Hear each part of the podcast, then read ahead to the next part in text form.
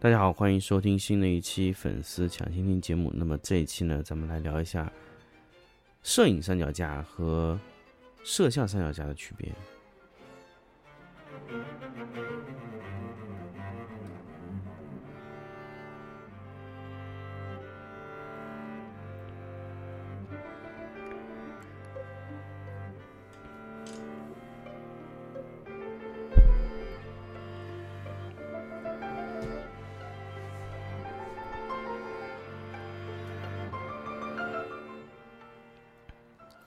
好，欢迎大家收听新的一期粉丝抢先听的节目。那么这一期呢，想跟大家聊聊关于摄像和摄影三脚架的区别。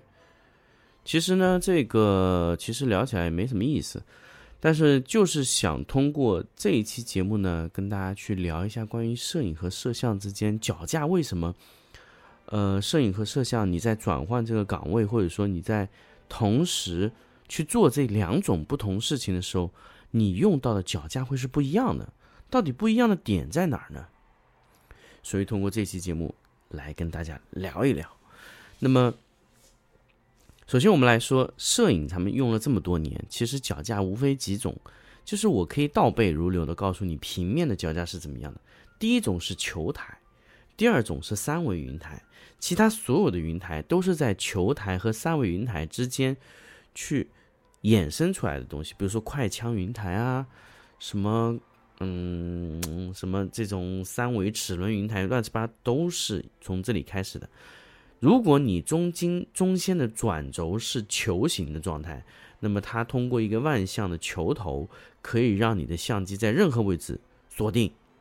那么这就是球台。那么球台关键的是一个是阻尼，也就是说你的机器特别重的时候，让球台能缓缓的往下降，而不是快速的嗖一下往下掉，这个球台的差别。越贵的球台，就它用的阻尼就可以配平的重量会越大，所以越越越重的球台，它需要用到的阻尼力会越大，所以这就是为什么大球台配大阻尼。呃，球台为什么到后面会做的越来越多，越越来越大？因为你球需要特别特别大的面积才能增加它的摩擦力，所以球台做到后期就是比球台的球谁大。有些呢，就是球头做的非常非常大，上面的快装板做的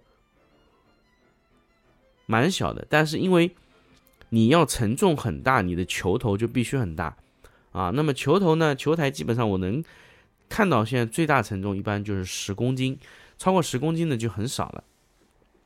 那么这是球台，另外一种呢叫三维云台。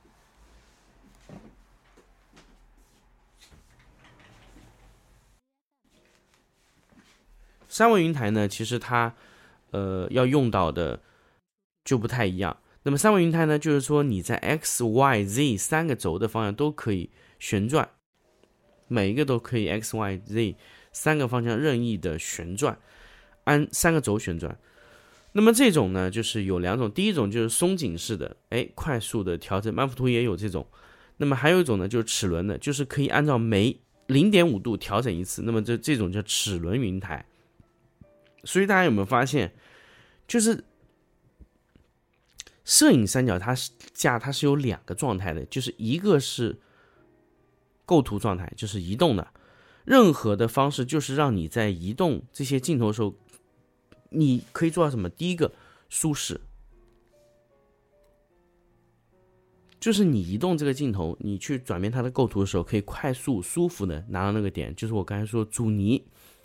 第二个呢，就是安全，就是你每次去调整它的角度的时候，就会很放心的去调整好。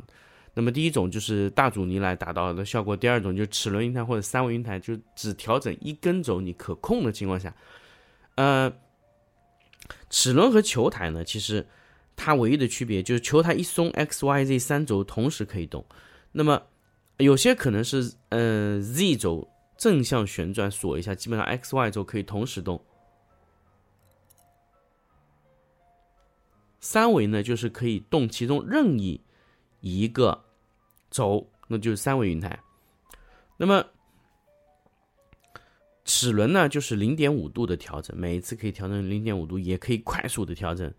那么这个就是曼福图的四幺零、四零五、四百，还有雅家的云台，还有呃森威的那批云台，那森威也是抄的雅家，那么雅家的其他的所有的云台，还有荷兰金宝做的那个叫 PCH 云台，那个我估计也是有雅家代工的可能性。那么具体中间什么情况我也不太清楚。那么所有的云台都是可以达到很高的精度去调整，基本上零点五度，而且云台越好，它在去转动这个齿轮手就会越松越安全，缝隙越小，就晃动非常小。那四幺零的晃晃动是很大的，四零五也不小，四百就很少。所以这个就是。摄影云台的区别，摄影云台它需要两个状态，第一个就是锁紧，第二个是运动，对吧？好，我们抱着这个状态，我们去买摄影脚架，啊，摄像的脚架，完全不对了。为什么呢？因为摄像的脚架它是不太会锁定的，不太会锁定呢，就是它在运动的时候呢，你要快速的去拍摄一个东西的时候，你你从运动到静止再到运动。这个时候呢，你手是不能离开这个机器的，为什么呢？因为你不可能不锁死空凌空让这个机器在那里。那么，所以摄影的摄像的脚架，如果按照摄影的脚架思维，它这个云台就是快速的启动、停止，然后如果你运动完以后马上停止以后，你就马上会锁定。啊，锁定以后呢，过会儿你又要运动，当然这是在一个镜头里的，你马上要运动，把那个静止那个键松掉以后，马上再开始动，然后再到停止再锁。因为大家发现你这个你在执行这个动作里面，你两个手一直在不停的锁松锁松锁松，这是很麻烦的事情。所以有没有有没有一种办法，就是让它。你随到随停，随到随停，就是机器在任何位置都能停住，什么意思呢？我们比如说平向的移动停住，我觉得这个没有问题。但是如果你是一个抬头的动作，比如说从拍脚的位置慢慢抬高停住，这个时候你能不能保证你的机器完全是不动的？你做不到，对吧？传统的摄影脚架就做不到。那么摄像脚架在这个地方，它就有一个叫回弹平衡力。那么这个回弹平衡力指的是你的脚架需要在任何位置都能调平。所以摄像脚架它有两个东西很关键，一个叫阻尼力，一个叫平衡回弹力。啊，那么我不知道在传统摄像里面这个叫什么，就一个叫配重力。我们现在在买胆买嗯。摄像脚架的时候，就是会考虑到这个云云台这个位置，就是一个叫阻尼，一个叫平衡力。平衡力指的是你的云台能平衡到多少重量。那么也就是说，你比如说你的机器是三公斤，那么就是三公斤的配重；四公斤就四公斤的配重；五公斤就五公斤的配重；六公斤就是六公斤的配重。啊，那么。摄像云台最关键的是两步，第一，你的快装板是能调节前后的。调节前后是做什么呢？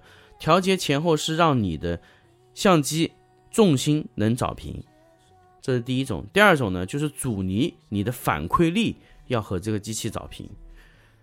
那么我现在用的呢，是图瑞斯的，呃 V 十二的呃摄像云台，配上它的幺六幺零的，呃幺六幺零的这个脚架。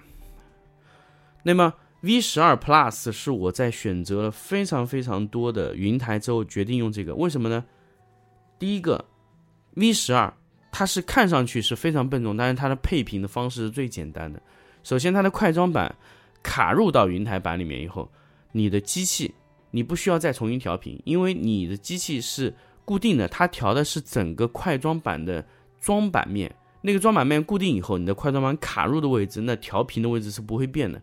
那么传统的超长的快装板，那个我觉得那个设计，我不知道现在很多公司都在用。我觉得这是一个非常非常灭绝人性的设计。比如说我这次调频在五的位置，我下次套进去我还得找到五的位置，但是有时候你不一定马上能找到这个五的位置，而且五的位置你也有偏差，可能你是五多一格或者多半格，时间长了以后，你可能。并不能快速找得到那个位置，所以很麻烦。最好就是你快装版调频有锁定每一次卡入的位置就是那个位置，这是最佳最佳最佳的方式。所以图瑞斯这一点完胜。第二个呢，图瑞斯它的回弹阻力啊，通过综合测试来说，它比其他品牌都要好很多。它的回弹阻力的调节非常方便，从一到八的回弹回弹力调节啊。那它唯一不足的，它是阻尼比较少，只有四档阻尼。那么当然，在这种七点五公斤啊十二公斤以下的机器，其实你要用八档的阻尼意义也不大。所以基本上你在一二三四之间一定会选到一档阻尼是比较。满意的，那么横向的，呃，阻尼基本上都是八档，啊，无极阻尼呢，其实我觉得意义不大，你固定阻尼就好了，你能记住那个数。我我还比较喜欢一二三四，而不是这种左边一点，右边一点啊，这个我不喜欢这样的说法，我比较喜欢就一二三四，明显有指向性的这种报数，比如说二的阻尼，二的横摇阻尼和二的俯仰阻尼，再加上四的。重力平衡再加上一一个一个快板的一个位置啊，你基本上记住这个东西就没有关系了。那么 大家听出来，其实摄像最关键的就是配平，就是让机器能平平的停在那个位置上。那么如果你综合调整好你的摄像机的配平，它能做到什么呢？就是你摄像机可以停在任何位置。比如说我今天要拍一个往俯拍的三十度。停住，机器停住，你手只要离开那个握把就停住了。这有什么好处呢？就是第一，你不需要特度特定的去把这个机器给它锁止，你只需要把机器放到那个位置停止它就可以了。第二个，你呃一旦配平以后，机器它在摇这个把手的时候，你在每个位置摇的时候，它使用的时候阻力是一样的。你如果没有配平，阻力是两样的。你如果没有配平，你在往下按抬头的时候，因为它的回弹力过大或者过小，都会导致你在下压这个力的时候是不一样的。所以大家记住，摄影里面用的任何的产品，它都是需要配平的。呃，我们首先从这个斯坦尼康，斯坦尼康大家都知道，电子稳定器都要配平，然后呃，旋呃叫叫叫。那个叫什么？摇臂，摇臂也要配平啊！各种的它的产品都需要配平。那么三脚架也不出意外，要配平配平。因为你的机器一旦配平以后，你整一个使用起来就是非常平衡的状态，这叫平衡状态。所以你在买摄影、摄影和摄像的云台是完全不同的。摄像需要配平，摄影其实就是要高精度的调整。所以两种云台是完全不同。好，我们说完云台，我不说把手吧。这把手其实咱们都是一样，把手你喜欢怎么样？那个摄像摄影就根本不需要把手这个东西嘛，对吧？那我们除掉这个，我们再来说，摄影用的是平口螺纹，因为摄影有时候你会对它的要求，比如说身高的高度会有一个很高精度的要求，所以在摄影里面，你不光有三角分开，你还有叫什么中轴的升起来，对吧？还能补充一个中轴。那么它的对这个调节角度的精度要求呢，就是导致它有中轴这个东西。但是中轴在你摇动摇动画面的时候，它是一个非常大的问题，因为中轴它你不管怎么锁紧，它都会有缝隙，因为你多了一个零件，在这个地方它就会有缝隙产生。所以摄像最讨厌你在移动的时候，居然还有突然快的那么一下。那么这个就是因为你的缝隙造成，真正的摄像的脚架是没有中轴的。没有任何的摄像脚架会去做中轴这个很傻逼的玩意儿。如果说他还在做中轴，只能说明一点，就是这个厂家从根源上来说是个做摄影类产品的厂家，比如曼福图、捷信这种都是没有办法生产摄像类的脚架的。摄像类脚架全部是采用碗口啊。如果它不能采用碗口的脚架，这个就是非常非常非常非常的不专业。我可以直接这个说，就非常不专业。你要做摄像，你就要铁了心换成碗口的云台口，而不是平口的八分之三螺纹进去的。